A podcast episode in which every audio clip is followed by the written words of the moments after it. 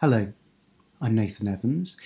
So I'm the editor at Incandescent, which is an independent publishing house that's been going for about 5 years now. And this summer, we publish a book called Mainstream. That's an anthology of 30 short stories by writers who are currently underrepresented in mainstream publishing, specifically LGBT, BAME and working class writers. Some of those authors are established: Kit Deval, Kerry Hudson, Paul McVeigh, their names you may have heard of, and about half of the writers are emerging. So those were selected through open submission, which we ran in association with Spread the Word, which is the London Writers Development Agency, and we funded the whole thing through Unbound. So as well as editing the 29 stories, I also wrote one of the stories, and I wanted to write, for the first time, I've never written about it before, about my experiences at Oxford. So I'm from what you would probably call a lower middle class background. I'm a grammar school boy, but I was the first in my family to go to university. So for me, arriving in Oxford in 1993, it was a bit like arriving on another planet.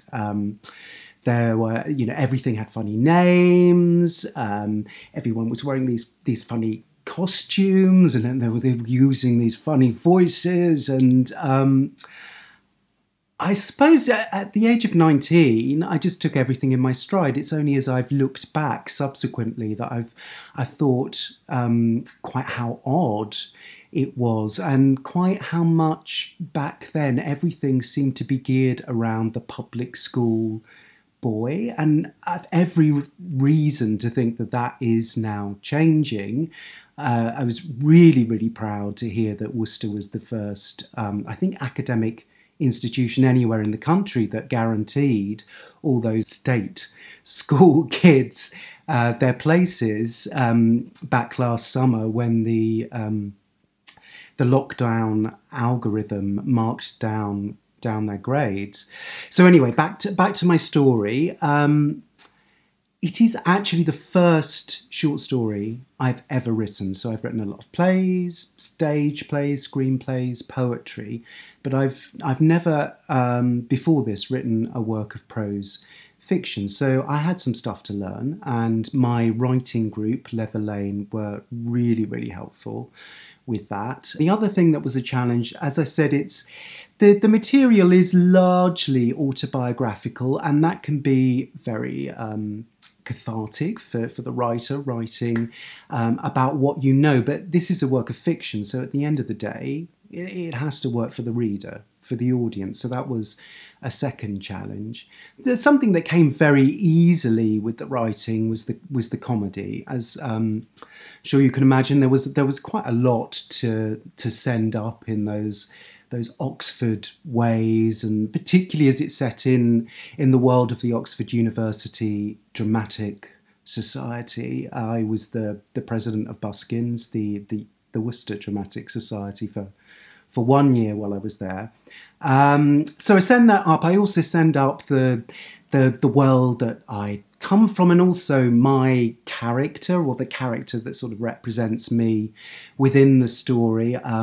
Apologies to anyone who knew me back then. I believe I was a rather taciturn young man. That came naturally, the comedy and also the drama. As I'm sure you can imagine, there was a lot of conflict between where the characters come from and where they currently find themselves. I mean, add on top of that the fact that the character is coming out during the story, as indeed I was at that time. The very first GaySoc meeting I ever went to was over in the Morley Fletcher room. So I've been asked to say what it was that I learnt during my time at Worcester that has helped me with my writing, and I've racked my brains, and I sometimes wonder if there was anything that I learnt in those three years. I mean, I was a fine arts student, so I did all my studying down at the Ruskin, and I learned to take myself very, very seriously. And don't get me wrong, it was that the university was such an amazing opportunity. Worcester was an amazing opportunity. I mean, I had materials grants, I had a music scholarship, I got a travel grant to go to Rome in my second year, and I had to file a report on that, and I handed it into my my moral tutor, and I'm really sorry, I can't remember his name, and it was all very avant-garde, you know, fractured text, reference to the myths, all of that. And he handed it back to me and he said, do you know, I couldn't tell if you enjoyed it.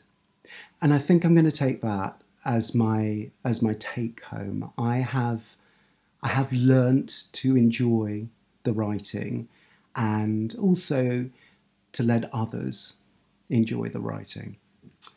Thank you.